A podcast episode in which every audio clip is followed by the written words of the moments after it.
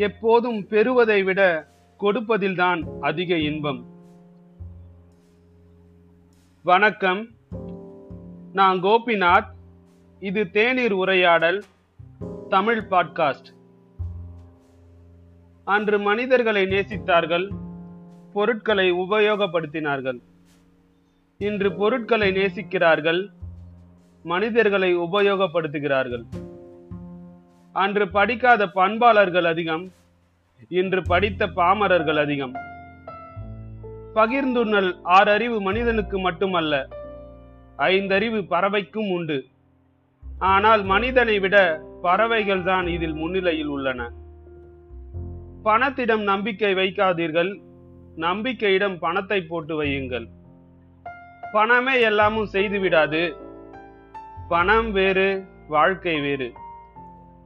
பணம் ஒரு குறிப்பிட்ட எல்லைக்குள் நின்றுவிடும். ஆனால் வாழ்க்கை என்பது பறந்து விரிந்து கிடக்கும் நிலம். நல்ல எண்ணங்களுக்கு வலிமை உண்டு.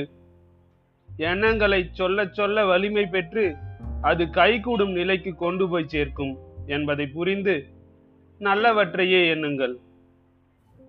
வாழ்க்கை என்பது எதிரொலி போன்றது. நாம் என்ன கொடுக்கிறோமோ அதையே திரும்ப பெறுகிறோம். ஆகவே நல்லதை கொடுப்போம். நல்லதை செய்வோம் நல்லதை பெறுவோம். பிறரின் நன்மைகளை கெடுத்து பெறும் வெற்றி விரும்பத்தக்கது அல்ல. நமது வெற்றி நம்மை சூழ்ந்துள்ளவர்களுக்கு மகிழ்ச்சி அளிக்கக்கூடியதாக இருக்க வேண்டும்.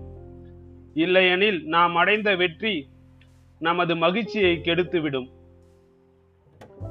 உலகத்தின் செல்வங்கள் அனைத்தை காட்டிலும் மனிதர்களே மிகவும் மதிப்பு மிக்கவர்கள் ஆகவே புன்முறுவல் காட்டவும் சில அன்பு சொற்கள் சொல்லவும் கூட நேரம் இல்லாதது போன்று தயவு செய்து நடந்து கொள்ளாதீர்கள்.